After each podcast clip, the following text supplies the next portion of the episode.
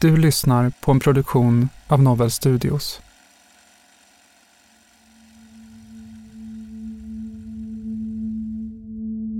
Hon säger att han ska köra försiktigt och stänger av videosamtalet.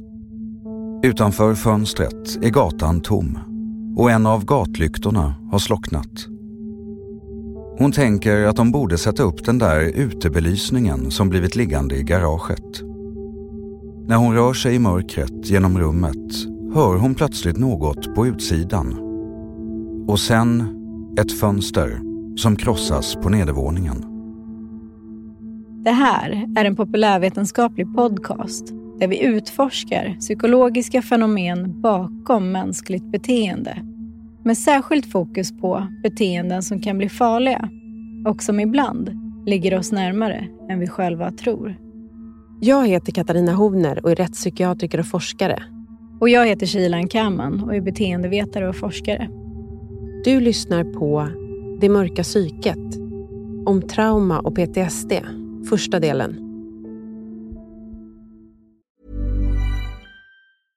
This is Paige, the co-host of Giggly Squad, and I want to tell you about a company that I've been loving, Olive and June. Olive and June gives you everything that you need for a salon quality manicure in one box. And if you break it down, it really comes out to $2 a manicure, which is absolutely insane. It's also so easy to get salon worthy nails at home with Olive and June. The difference between how your nails used to look when you did them yourself and now with the Manny system is a complete game changer. The best thing about Olive and June too is it's a quick dry, dries in about one minute, lasts for five days, and full coverage in up to one to two coats. Visit oliveandjune.com slash perfect Manny 20 for 20% off your first system. That's oliveandjune.com slash perfect Manny 20 for 20% off your first system. Tired of ads interrupting your gripping investigations?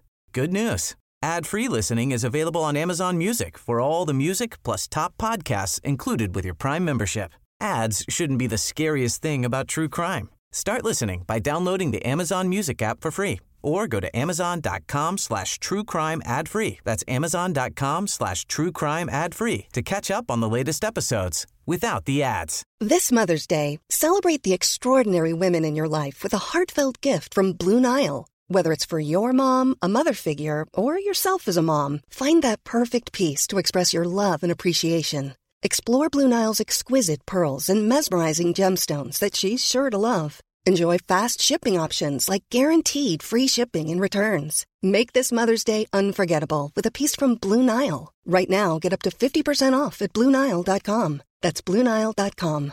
This is Paige, the co-host of Giggly Squad, and I want to tell you about a company that I've been loving, Olive and June. Olive and June gives you everything that you need for a salon quality manicure in one box. And if you break it down, it really comes out to $2 a manicure, which is absolutely insane. It's also so easy to get salon worthy nails at home with Olive and June. The difference between how your nails used to look when you did them yourself and now with the Manny system is a complete game changer. The best thing about Olive and June too is it's a quick dry, dries in about one minute, lasts for five days, and full coverage in up to one to two coats. Visit oliveandjune.com slash perfect Manny 20 for 20% off your first system. That's oliveandjune.com slash perfect Manny 20 for 20% off your first system.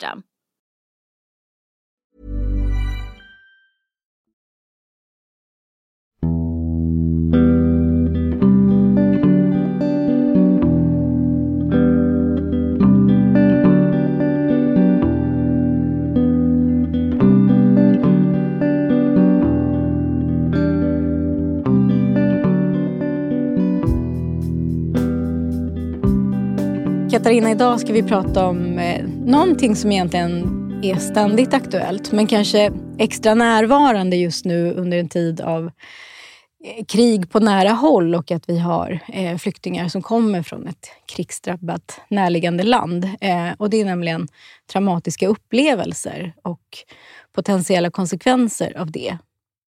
Och man kan ju tänka, förutom krig då på ganska nära håll, så har vi också haft ganska många uppmärksammade skolattacker faktiskt under det senaste året.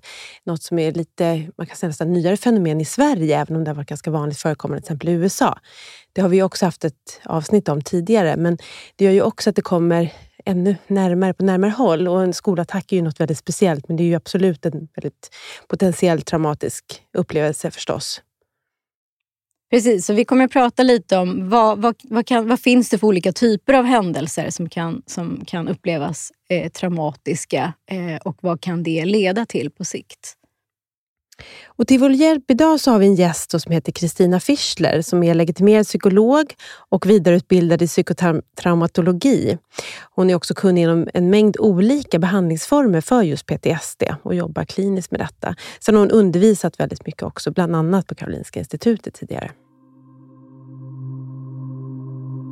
Resan har varit planerad i flera veckor.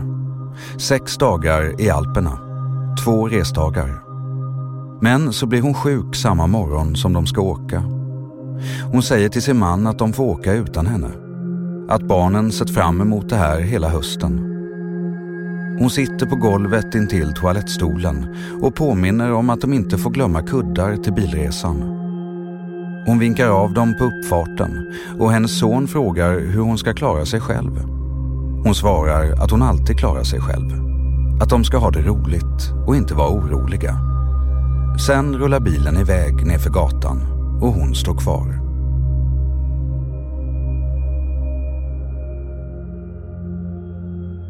Om vi skulle börja med att försöka definiera det här begreppet. Vad, vad, ut, vad är en traumatisk händelse? Mm. Det är ett stort begrepp och ibland så gäller det att definiera om man ska vara på individnivå eller gruppnivå i de här sammanhangen.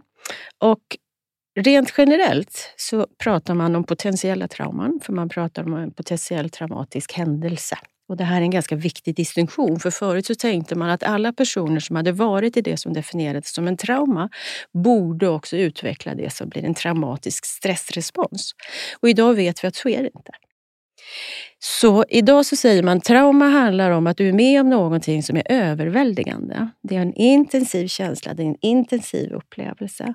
Och den leder ofta till att du på något sätt antingen blir väldigt stressad genom att du uttrycker det på olika sätt. Hög stress med aktivitet och hög hjärtklappning och så vidare.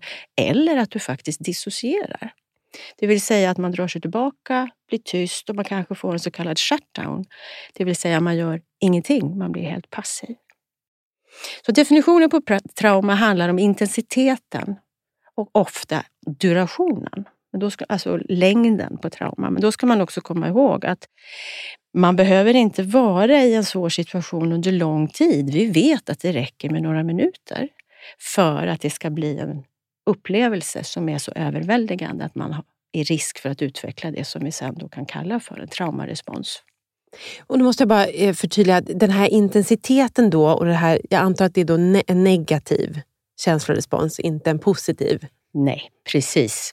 Rädsla, ångest, hjälplöshet, hopplöshet och eventuellt hot om livet.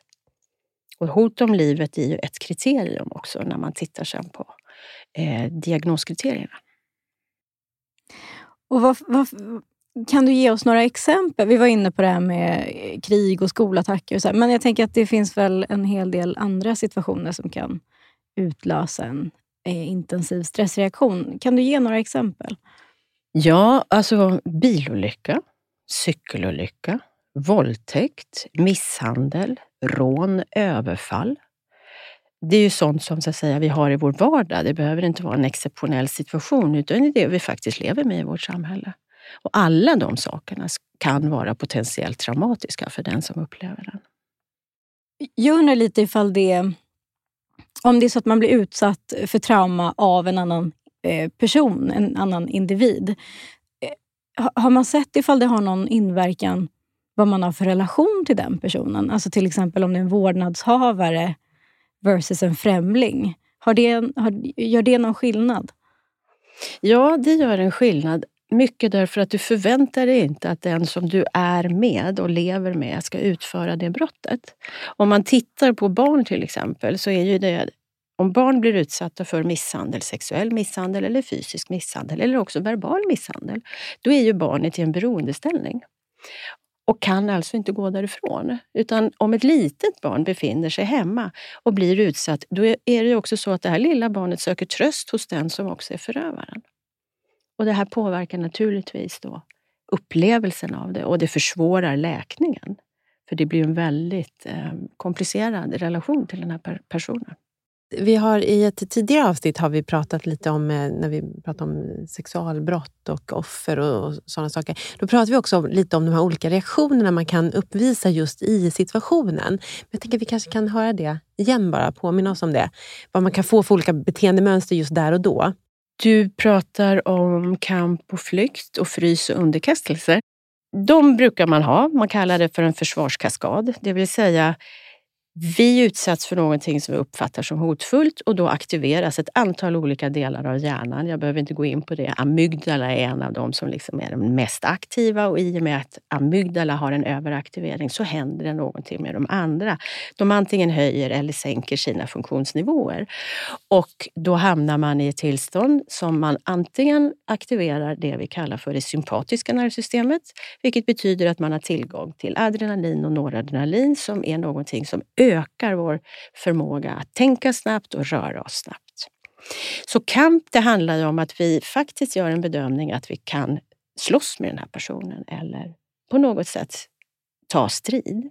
Flykt, det handlar ju om att vi räknar ut att jag är snabb nog att ta mig härifrån och jag har någonting att ta mig till. Och så försöker man göra det.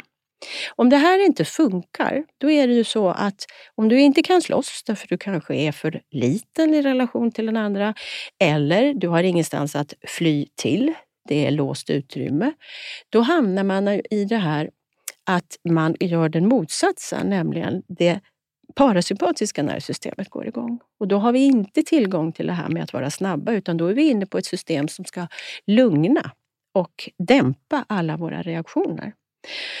Och då är det istället så att det här adrenalinet försvinner och då upplever vi att vi inte kan röra våra muskler.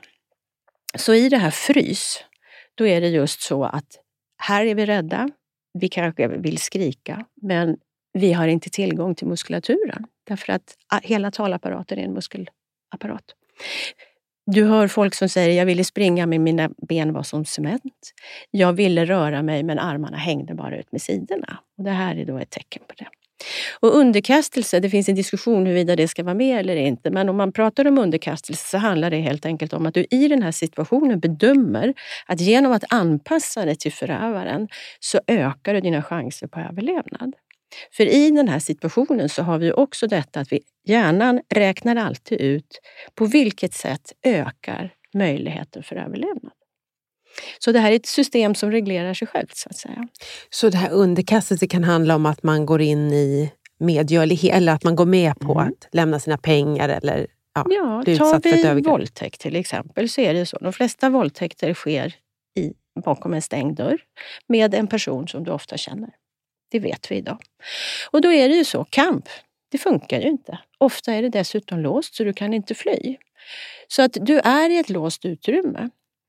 Om du stänger av helt och hållet, då kanske du väcker aggression hos den andra. Men om du däremot så att säga går med på, och då menar jag går med på med citationstecken, det vill säga går med på utifrån att om jag är i den här rollen just nu så minskar jag risken för dödligt våld. På så sätt så är underkastelse ett sätt att vara medgörlig men absolut inte medgörlig i betydelsen, hörde du, hur ska vi göra? Utan det är en tyst överenskommelse att jag gör på det här sättet. Feben kommer och går. Hon låter lamporna vara släckta i huset för att ljuset ger henne huvudvärk. Hon ringer ett videosamtal till sin man som säger att de har kommit halvvägs. Att de stannar för att äta någonstans i Tyskland. Han frågar henne om hon klarar sig. Om hon behöver hjälp med att handla något. Men hon säger att hon ska försöka sova. Med telefonen i handen ställer hon sig framför fönstret. Grannarna verkar vara bortresta och hon ser inga bilar där ute. Så kommer det. Ljudet av ett fönster som går sönder. Hon känner hur hon blir kall över bröstet och hur pulsen slår i huvudet. Hon tar sig fram till spiraltrappan för att titta ner och ser någon röra sig på nedervåningen. Sen går allting snabbt. Hon slår 112 på sin telefon och viskar att någon har tagit sig in i hennes hem. Sen förstår hon att hon måste ta sig ut. I mörkret försöker hon få upp altandörren, fortfarande med polisen i telefonen. Men hon hör hur någon tar sig upp för trappan och nu dånar det i hennes öron. Innan hon hinner låsa upp dörren känner hon en hand över sin rygg. Och sen försvinner allt ljus.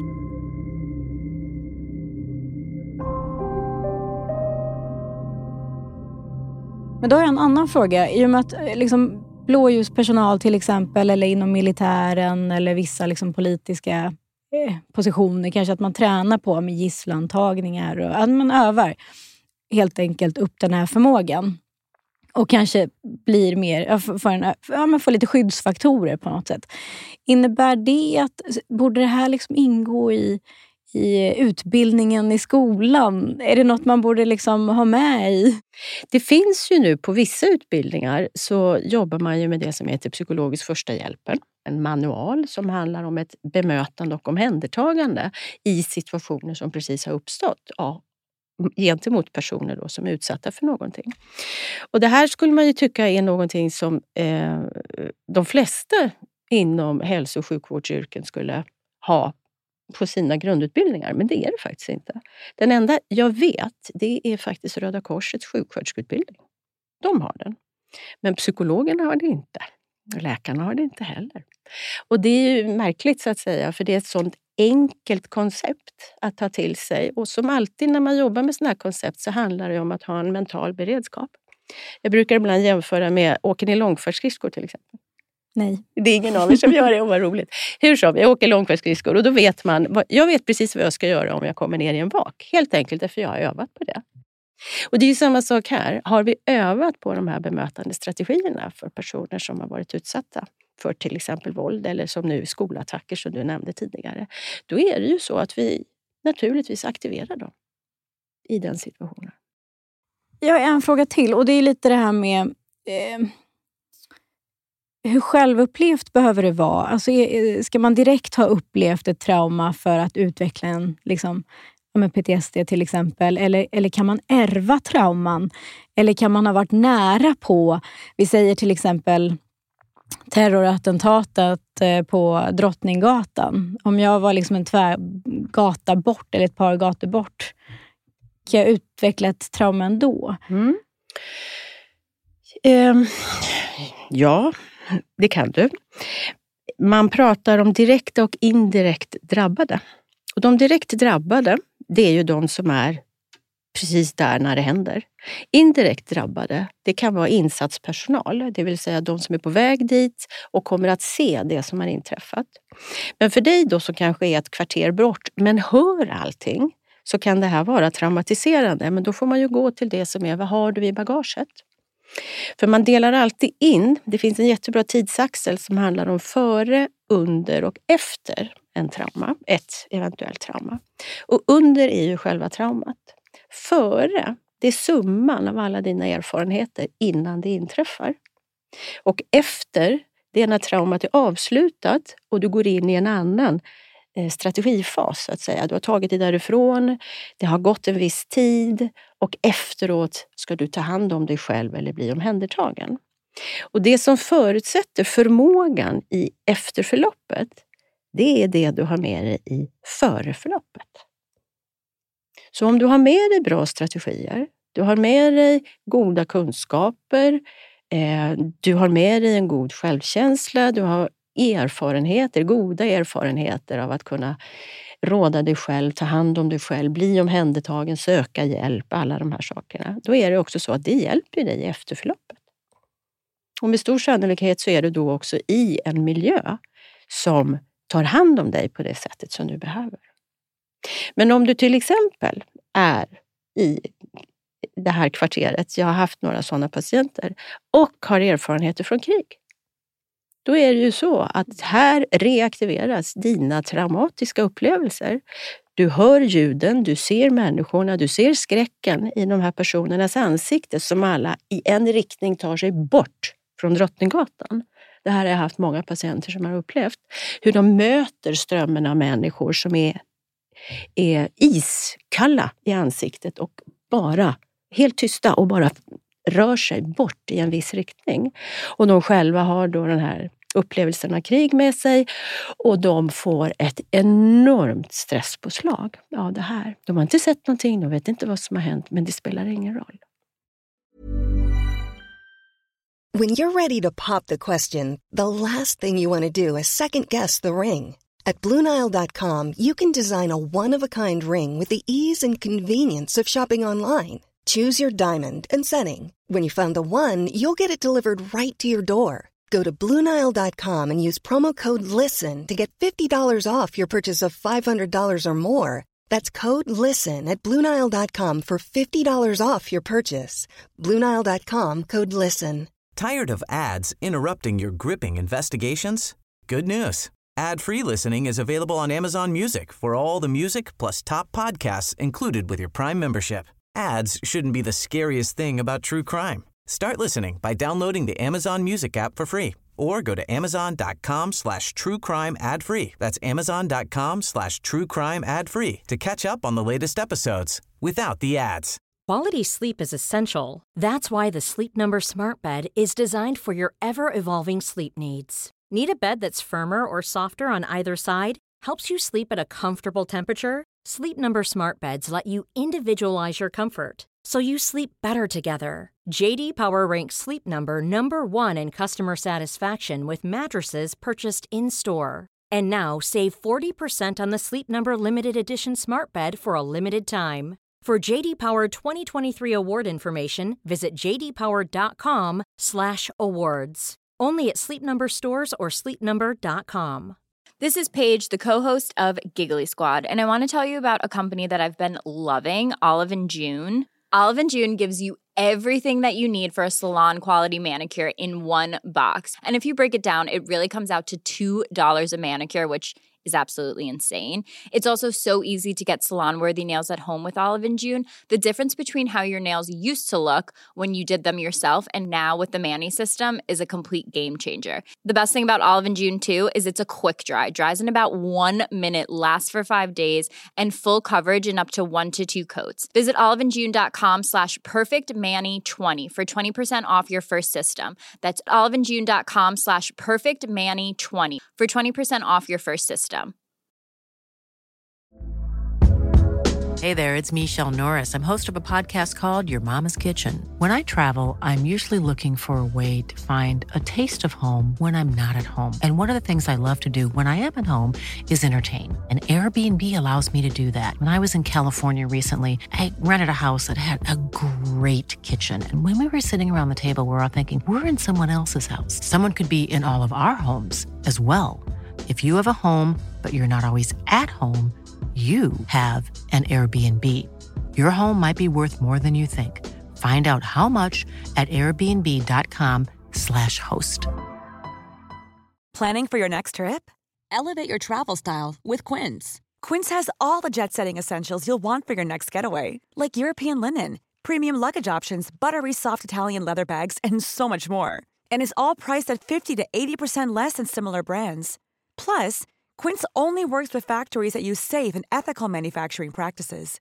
Pack your bags with high-quality essentials you'll be wearing for vacations to come with Quince. Go to quince.com/pack for free shipping and 365-day returns. Och jag tänker på det, det- den här, de här indelningen då, när vi kommer till det här med efter. För vi gick igenom lite vad kan man förvänta sig att man reagerar under själva traumat. Och det här efterförloppet då, vad kan man förvänta sig där? För jag tänker det är ganska viktigt också att veta att man kan ju ja, få symptom, man kan, det finns normala reaktioner som ändå är reaktioner. Eh, vad, vad kan man förvänta sig? Mm. Återigen, vi är alla individer och det vill jag verkligen betona. Jag tror jag börjar ett steg bakåt för att komma till den punkten, eller det svaret. För att om man tittar globalt så är det så här, ungefär 70 procent av jordens befolkning kommer någon gång att vara i en situation som är potentiellt traumatisk. Men av de 70 procenten så kommer de allra flesta att återhämta sig med den naturliga läkningskraften vi har. Och vi har jättestora resurser för att läka oss själva. Det som blir problematiskt här det är ju den lilla procent, man brukar säga mellan 5 och 30 procent utvecklar symptom som behöver komma inom behandling. Och av dem är det mellan 3 och 5 procent det är lite olika beroende på vilken årsgång man refererar till, så att säga, som utvecklar PTSD. Så vi går från 70 procent och sen så hamnar vi i den här lilla gruppen. När man har varit då i en händelse som har varit svår, så är det så att de flesta är påverkade på något sätt. Du är påverkad i din hjärtklappning, du är påverkad i ditt tunnelseende. Du har svårt att somna. Du kan få de här minnesbilderna, vi kallar det för flashbacks. Du kan få eh, en upplevelse av att du är överspänd i hela kroppen. Du har jättesvårt att slappna av och du kan känna att du vill undvika det som eh, har hänt överhuvudtaget. Men det här kan vara övergående. Så det är naturligt att reagera på en intensiv jobbig händelse med en rad olika symptom, inklusive rädsla, ångest och sådana här saker också. Men det mesta klingar av. Och man säger att det mesta av de akuta upplevelserna, de klingar av inom de första dygnen. Sen kan det hänga kvar en mängd olika saker. Och man brukar prata om att det är en månad ungefär. Har om det mesta har klingat av ordentligt inom en månad, då är det så att då har man återhämtat sig relativt väl. Och då får man ju också titta till faktorer runt omkring som har hjälpt en att göra det. Men om det inte har klingat av, då är det kanske så att man behöver uppsöka någon som gör en screening, det vill säga man får göra en självskattning. För eftersom det är potentiellt traumatiskt, då är det så att vi måste ha någonting att vila på för att förstå var den här personen befinner sig. För det är ju inte så att eh, vi vet vem som drabbas och inte drabbas. På Drottninggatan, jag vet inte hur många tusen människor som var där, men det är inte så att vi från början kan säga att ungefär så här många kommer att bli drabbade av det här. Och framförallt så vet vi inte vilka av dem som drabbas vet. Alltså vi vet alltså inte vilka av dem som är där som kommer att drabbas.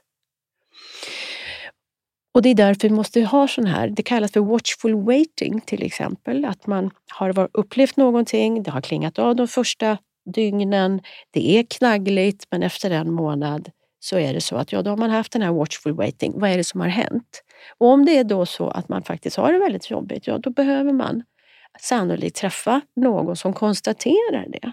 Och då kan man sätta in behandling som förebygger utvecklandet av PTSD. Och det är saker som att man gör eh, stressreducerande övningar, man gör avslappningsövningar, man lär sig djupandas ordentligt, man lär sig skifta fokus, man spelar Tetris och alla sådana här saker.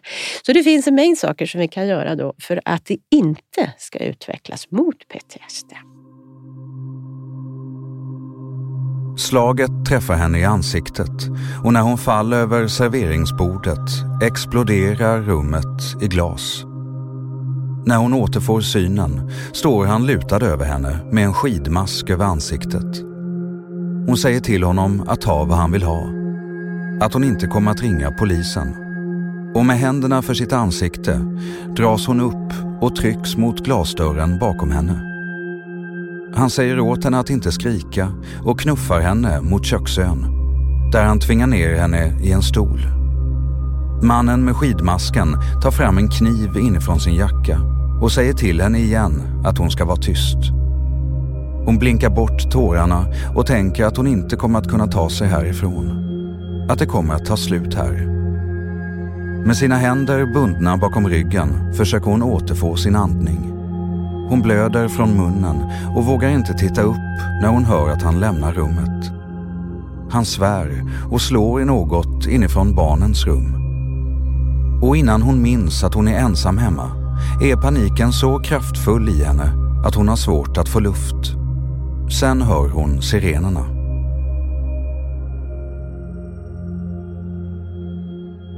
Om man nu, jag tänker om man nu märker att det inte klingar av och det liksom hänger kvar, man börjar bli lite orolig. Eh, vart vänder man sig då? Är det liksom vårdcentralen? Ja, eller? Som mm. systemet ser ut idag så är det vårdcentralen. Jag tänker, för, för, eftersom det då är en väldigt liten andel, men, och vi vet ju inte vilka, men du var inne på någonting annat där och det var det här första kris... Stöd? En, eh, psykologisk första hjälpen. Psykologisk första Ja, hjälpen. ja. Eh, som ju mycket riktigt jag också tycker, så här, varför ingår inte det i psykologutbildning och läkarutbildning? Kan man verkligen, verkligen undra. Eh, socialtjänsten? Skolan? Nej. Eh, vill, vill du säga några ord om det? Vad, vad är det då? Jo, det här är ett eh, material som handlar om ett antal olika områden där man helt enkelt blir informerad om Tänk på det här när du pratar om det här. Och målet med det här det är helt enkelt ett omhändertagande. Tänk dig att du har en massa personer som har varit med om någonting och de samlas i ett rum och då kommer du in som krisstödjare som det brukar heta. Det primära målet med att eh, möta människor direkt i anslutning till att någonting har hänt, det är ju att du ska nedreglera personerna. Det vill säga att du ska få amygdala att bli lite lugnare än vad den var innan. Och då behöver du göra det på ett visst sätt. Till exempel eh, lägg en tung filt på axlarna och då pratar jag inte om de tunna landstingsfiltarna utan de här yllefiltarna. Sätt någonting i händerna på en person, till exempel en kopp, så att man har ett fokus. Sätt dig bredvid någon och tryck lite på sidan om det är jobbigt istället för att sitta framifrån eller försöka krama personen därför att det kan upplevas som väldigt integritetskränkande. Fråga, vad kan jag göra för dig? Vill du ha kaffe? Behöver du gå på toaletten? Vill du att jag ringer dina barn? Det vill säga en mängd sådana här saker som är direkt i anslutning till dina behov just nu. Och det är inte frågan om att tala om det som har hänt eller ha ett samtal på det sättet, utan det här handlar om att kolla, se till att allting finns som man behöver, praktiskt och socialt i första hand. Och sen det här känslomässiga, att verkligen utstråla välvilja, värme och vänlighet till den här personen också. Det jag bara undrar över, för nu har vi pratat om händelser mer som är kanske enstaka eh, händelser. Eh, men hur ser det ut om det är upprepade, alltså man utsätts, utsätts för upprepade trauman? Eh, vad händer då? Det händer ungefär samma sak. Det vill säga, eh, du, ut, eh, du utsätts för någonting som ständigt aktiverar ditt hotsystem och din stressrespons. För det är ju stress det här handlar om. Det är en väldigt hög intensiv stress och vi pratar om intensitet och vi pratar om då, eh, ett, längden, tiden som det här pågår. När det här upprepas, då är det naturligtvis så att du blir mer och mer sårbar med tiden. Det Jag säger naturligtvis, men man blir mer och mer sårbar med tiden. Och framför allt så brukar man ju säga att man blir eh, man förlorar förmågan att hantera, därför du hinner aldrig återhämta dig. Och återhämtningen, det gör vi, det har vi ett naturligt system för. Men om man aldrig hinner återhämta sig, om man alltid befinner sig i en hotfull miljö, då är du alltid på alerten. Men det vi vet idag är med upprepade trauman så följer också att vi ständigt har förhöjda halter av olika ämnen som på olika sätt också bryter ner vår förmåga att hantera svåra situationer. Det vill säga de här ämnena som vi har behövt för att vara alerta, pigga, snabba i tanken, snabba i foten. Om de är i ständig uppåtgående, då är det också så att de till slut faktiskt inte hjälper oss, utan de stjälper oss. Så då har du sämre resurser helt enkelt på sikt när du är i en situation som är ständigt traumatisk. Du är alltid alert, vilket betyder att kroppen aldrig slappnar av. Det här är ju som att vara i en utmattningssituation, det vill säga om kroppen aldrig får slappna av, då är det så på sikt så bryter du ju ner olika system i kroppen som ska hjälpa dig att vara gående över tid och fungera över tid. Men finns det någon risk att, att eh, de personerna blir apatiska eller att man eh, blir avtrubbad till slut? Återigen, det är ju så att vissa personer blir det. Det vill säga, det har hänt så många saker och man har sån liten förmåga att påverka det som har hänt. För det är en av de här faktorerna som är friskfaktorer, det vill säga påverkansgraden. Och om du inte har någon påverkansgrad, om du är bunden till den här situationen du är i, du kan inte komma undan. Då är det ju så att det är här du hamnar i shutdown, det vill säga att du inte gör någonting, utan du kan bli sittande helt enkelt. Medan andra människor på något sätt försöker hantera det här genom att stå emot på olika sätt.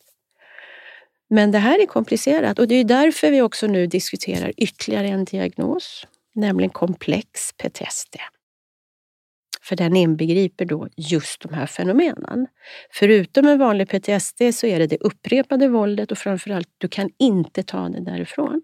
Det är en väldigt viktig faktor i det här.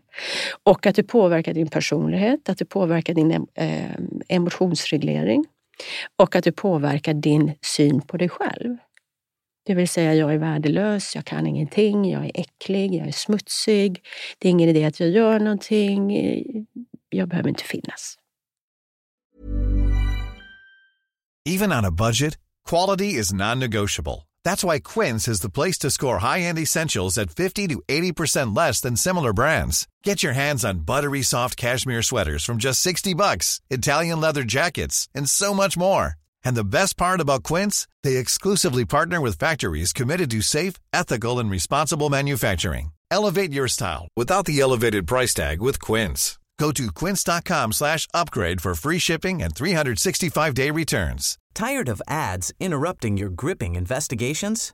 Good news. Ad-free listening is available on Amazon Music for all the music plus top podcasts included with your Prime membership. Ads shouldn't be the scariest thing about true crime. Start listening by downloading the Amazon Music app for free or go to amazon.com slash true crime ad free. That's amazon.com slash true crime ad free to catch up on the latest episodes without the ads. Even when we're on a budget, we still deserve nice things. Quince is a place to scoop up stunning high-end goods for 50 to 80% less than similar brands. They have buttery soft cashmere sweaters starting at $50, luxurious Italian leather bags, and so much more. Plus, Quince only works with factories that use safe, ethical, and responsible manufacturing. Get the high-end goods you'll love without the high price tag with Quince. Go to quince.com/style for free shipping and 365-day returns.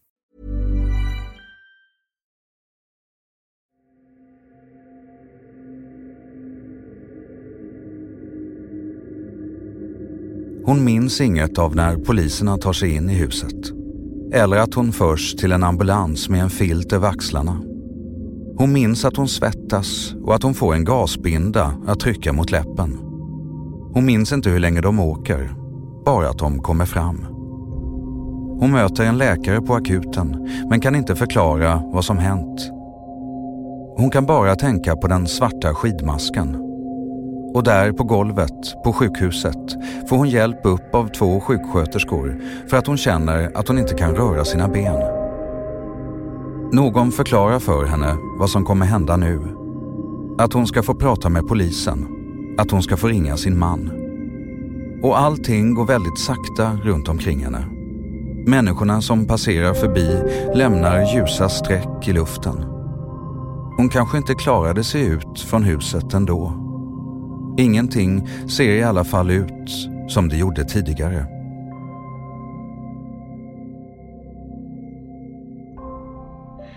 Jag tyckte att det var intressant det här att vi kom in på att det finns olika typer av reaktioner vid, eh, vid utsatthet för våldtäkt eh, som ju verkligen kan vara en traumatisk eh, händelse. Då.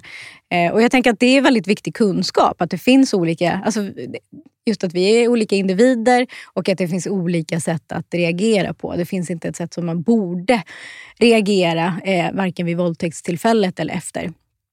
Och Det som är intressant med det är just att den här eh, Eh, den formen av eh, reaktion som är frysreaktionen, eh, som gör att man blir lite handlingsförlamad, som också kallas för tonisk immobilitet.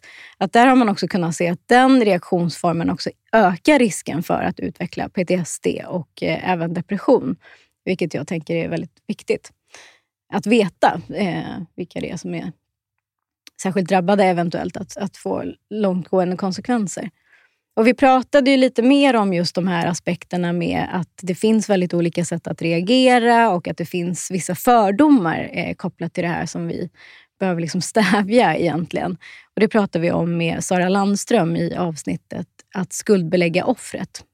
Så det kan vara ett tips då att lyssna på det om man inte har hört det tidigare för att höra lite mer om det här.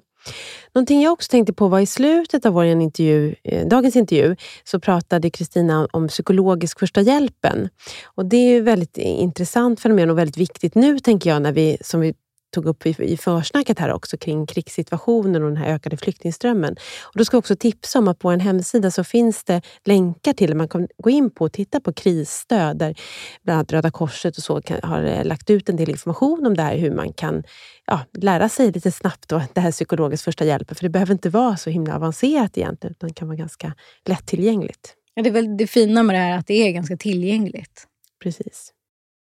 Nästa vecka så kommer vi fortsätta vår intervju med Kristina och då kommer vi gå in mera på begreppet och diagnosen PTSD, hur det kan se ut och vad det finns för risker och också en del kring behandling, hur man ska göra om man, eh, med personer som drabbas av det.